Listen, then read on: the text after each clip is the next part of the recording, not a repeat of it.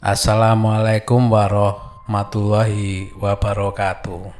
Halo sedulur semua, semoga semuanya selalu sehat ya, Eh, selalu dimudahkan dan dilancarkan segala kegiatannya atau urusannya. Amin. Kali ini dongeng tengah malam akan membawakan kiriman cerita. Eh, maaf ya pengirimnya nggak eh, mau disebutkan ident namanya. Saya panggil aja Mbak Nindi ya. Kiriman Mbak Nindi seperti kirimannya yang kemarin mengenai keponakannya juga eh, dari Mbak Nindi ya. Kali ini Mbak Nindi akan membagikan cerita pengalaman eh, adiknya mengenai rumah dinas adiknya yang ditempatinya. Tapi sebelumnya eh, saya ingatkan untuk yang belum subscribe jangan lupa subscribe ya. Klik tombol like dan tulis komentarnya. Sedangkan yang di Spotify jangan lupa follow untuk mengikuti cerita terbaru dari Dongeng Tengah Malam. Baiklah kita langsung saja ke ceritanya tentang rumah dinas. Mbak Nindi ini mempunyai adik yang kebetulan adalah seorang TNI dan beliau menceritakan tentang pengalamannya waktu menempati rumah dinasnya. Selain adiknya ini ya yang anggota TNI, ternyata istrinya juga eh, sebagai anggota TNI juga, tetapi dinas di sipilnya ya. Itulah mungkin sebabnya ya eh, dinasnya adiknya Mbak Nindi ini pindah-pindah, bahkan eh, sudah pindah tiga kali di pulau yang berbeda di wilayah Indonesia ini. Yang pastinya itu pindahnya nggak sendirian ya, pindahnya dengan keluarganya sekalian. Makanya setiap pindah di satu tempat atau tempat eh, tiap kali pindah lah ya, itu selalu mendapatkan rumah dinas yang disiapkan oleh eh, TNI ini. Pertama kali pindah, pindah dinas adalah tahun 98 ya. Adiknya Mbak Nindi ini dinas di Kotabi di daerah Kaltim ya Kalimantan Timur ya. Kan daerah di situ kan terkenal mungkin eh, sangat kental dengan tradisi orang Dayak ya. Yang terkenal juga dengan dunia mistisnya. Barangkali yang di daerah sana ya bisa komentar ya eh, mengenai di daerah Kalimantan Timur ini ya. Katanya itu sebenarnya banyak kejadian-kejadian yang dialami pada waktu menempati rumah dinasnya ini di Kalimantan Timur ini. Tetapi ada satu yang sangat ekstrim yang paling diingat sama adiknya Mbak Nindi ini. Yaitu sosok yang orang sana menyebutnya itu adalah kuyang. Jadi gambarannya itu ya sosok kepala wanita tanpa badan, hanya organ dalamnya aja yang terburai bisa dibayangkan ya bentuknya eh, bagaimana. Entah eh, itu sebuah ilmu atau hantu. Adiknya Mbak Didi nggak tahu sebenarnya itu apa. Dan tahunya pun setelah eh, dikasih tahu oleh eh, warga setempat daerah situ. Dan kuyang ini kalau malam hari itu selalu berkeliaran di sekitar rumahnya adiknya Mbak Nindi ini dengan bertengger di atas pohon pisang seperti mengawasi e, istrinya adiknya Mbak Nindi atau iparnya Mbak Nindi ini yang kebetulan saat itu lagi hamil tua merasa seperti diawasi oleh sosok kuyangnya otomatis kan pasti khawatir lah siapa pun khawatir lah. Begitu juga yang dikhawatirkan sama adiknya Mbak Nindi khawatir ada apa sebenarnya? Apalagi dengan kondisi eh, istrinya lagi hamil tua ya kekhawatirannya pastilah uh, lebih lah. Tapi untungnya iparnya Mbak Nindi atau istrinya uh, ini itu orangnya pemberani. Dan beliau ini juga tidak tinggal diam mendapati kok uh, keluarganya diawasi oleh hal-hal yang mistis seperti itu. Makanya dia juga bertanya ke sana kemari ya dengan tuh khususnya uh, penduduk asli di situ dan meminta nasihat kepada penduduk asli bagaimana cara menghadapi kuyang ini. Tetapi beda yang dirasakan sama orang tuanya Mbak Nindi ini. Pada waktu oh, bapak dan ibunya itu berkunjung ke rumah adiknya itu, di mana eh, beliau juga dengar ada hal yang hal mistis ya yang dihadapi oleh anaknya ini. Orang tuanya tentu sangat uh, ketakutan dan khawatir dengan keadaan uh, istrinya adiknya Mbak Nindi ini. Khususnya bayi yang ada di kandungannya ini ya. Sampai tiap malam itu orang tuanya Mbak Nindi tidur nggak bisa tidur untuk jagain iparnya Mbak Nindi ini. Ya memang siapa yang nggak khawatir gitu loh melihat bahwa ada hal-hal mistis tiap malam itu mengitari atau bergiliran di sekitar rumah eh, anaknya ini. Orang tua mana yang nggak khawatir? Pastilah khawatir. Tetapi alhamdulillah akhirnya bisa melahirkan dengan tidak kurang suatu apa pun. Akhir dengan selamat adiknya dan keponakannya Mbak Nindi ini. Sekitar tahun 2007, adiknya ini pindah ke Jawa, tepatnya di Kota Es. Di sini rumah dinasnya pun tidak kalah serem dengan rumah dinas yang sebelumnya. Karena apa? Beberapa kejadian itu tiap kali eh, punya asisten rumah tangga itu selalu keluar. Nggak lama itu mesti nggak tahan atau nggak kerasan dan ingin keluar. Dan mereka selalu cerita bahwa kalau malam hari dia tuh melihat penampakan di rumah dinas tersebut. Sampai ada akhirnya yang bertahan eh, sampai lebih kurang tiga tahun ya menjadi asisten rumah tangga di adiknya Mbak Nindi ini. Tapi itu pun dengan kondisi bahwa dia nggak pernah mau tidur di kamar khusus untuk asisten. Dan dia maunya tidur dengan anak-anaknya Mbak ini karena dia bilang takut kalau tidur di kamarnya sendiri sudah disiapkan itu. Akhirnya ceritalah dia bahwa pada waktu dia tidur di kamarnya itu nggak hanya sekali, beberapa kali bahwa uh, Mbak A asisten rumah tangga itu katanya melihat penampakan itu yang berwujud nenek-nenek yang uh, di dalam kamarnya ini.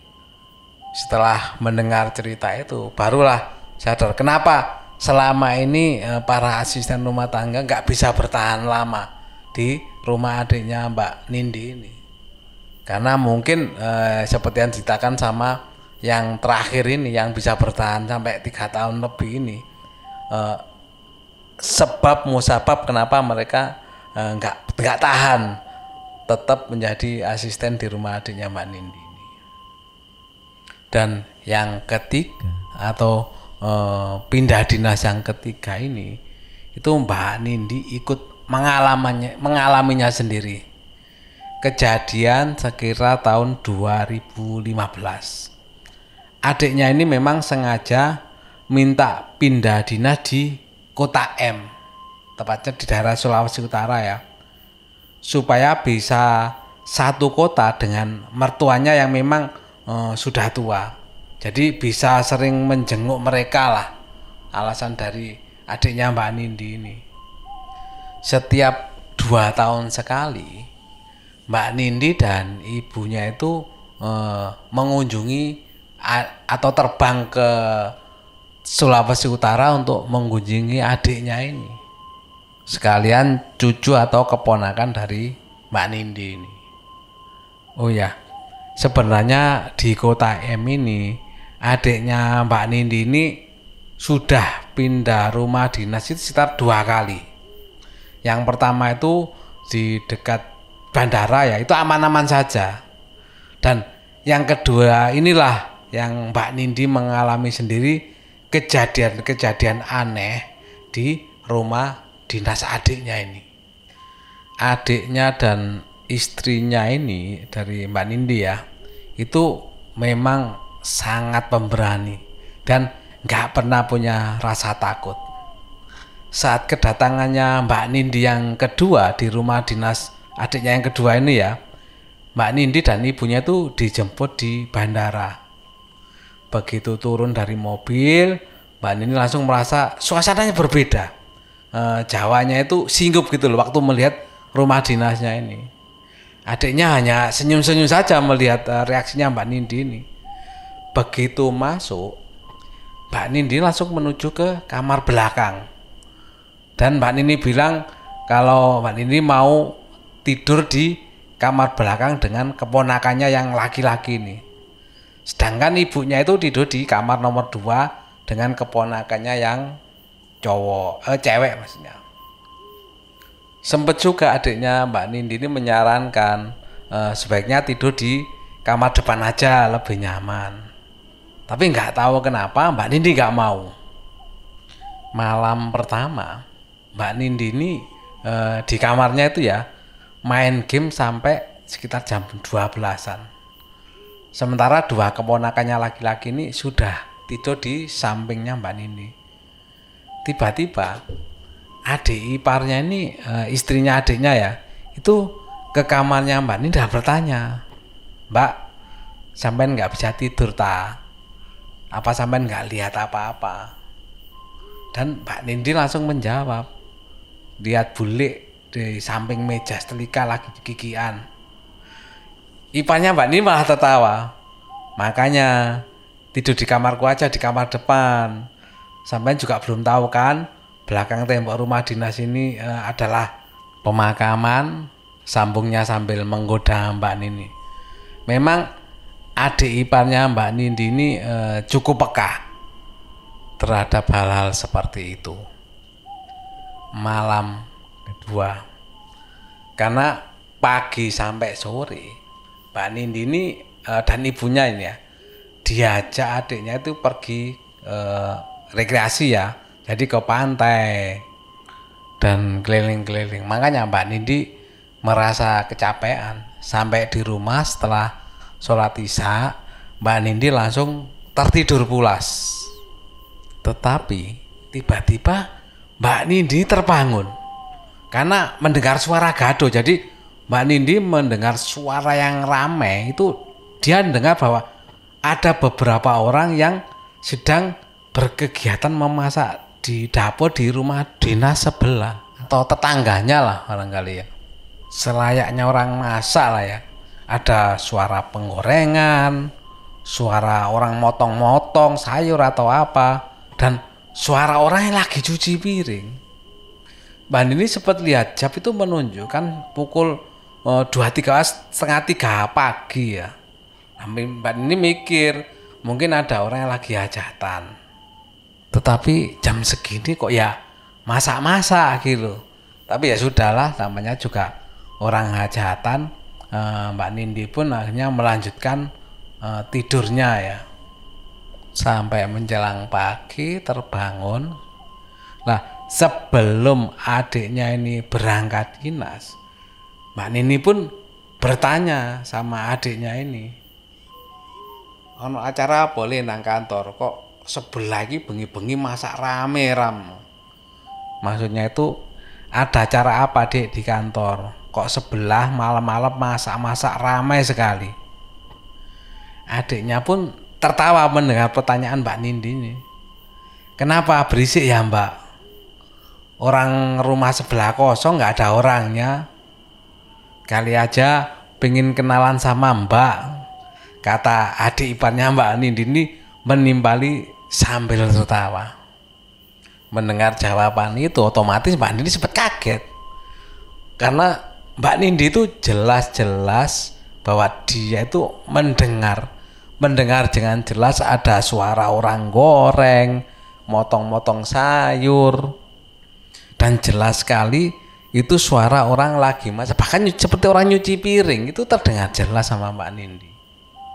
Tapi ternyata di rumah dinas sebelah rumah dinasnya adiknya adalah rumah kosong tidak ada yang menempati itu tadi uh, cerita dari Mbak Nindi mengenai rumah dinas adiknya.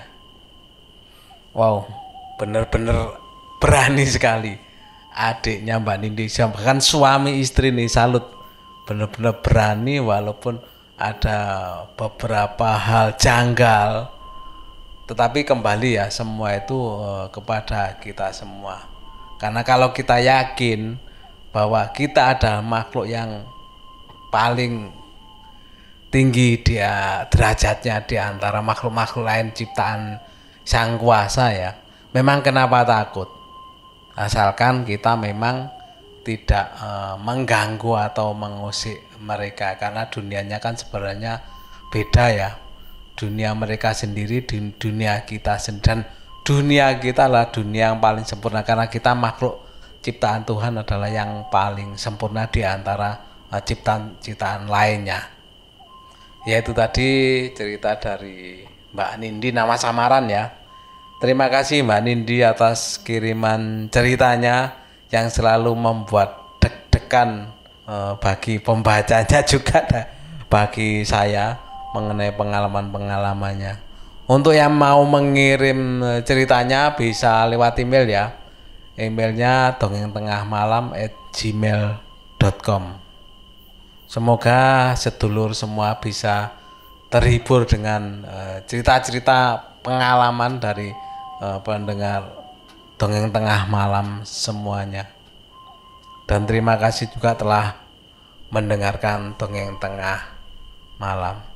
Oh ya, saya ingatkan lagi yang belum subscribe jangan lupa ya subscribe, komentarnya, like-nya yang di Spotify jangan lupa follow untuk cerita selanjutnya, cerita terbaru terutama dari dongeng tengah malam. Demikian semoga semuanya bisa terhibur dan saya sampaikan terima kasih. Saya akhiri wassalamualaikum warahmatullahi wabarakatuh.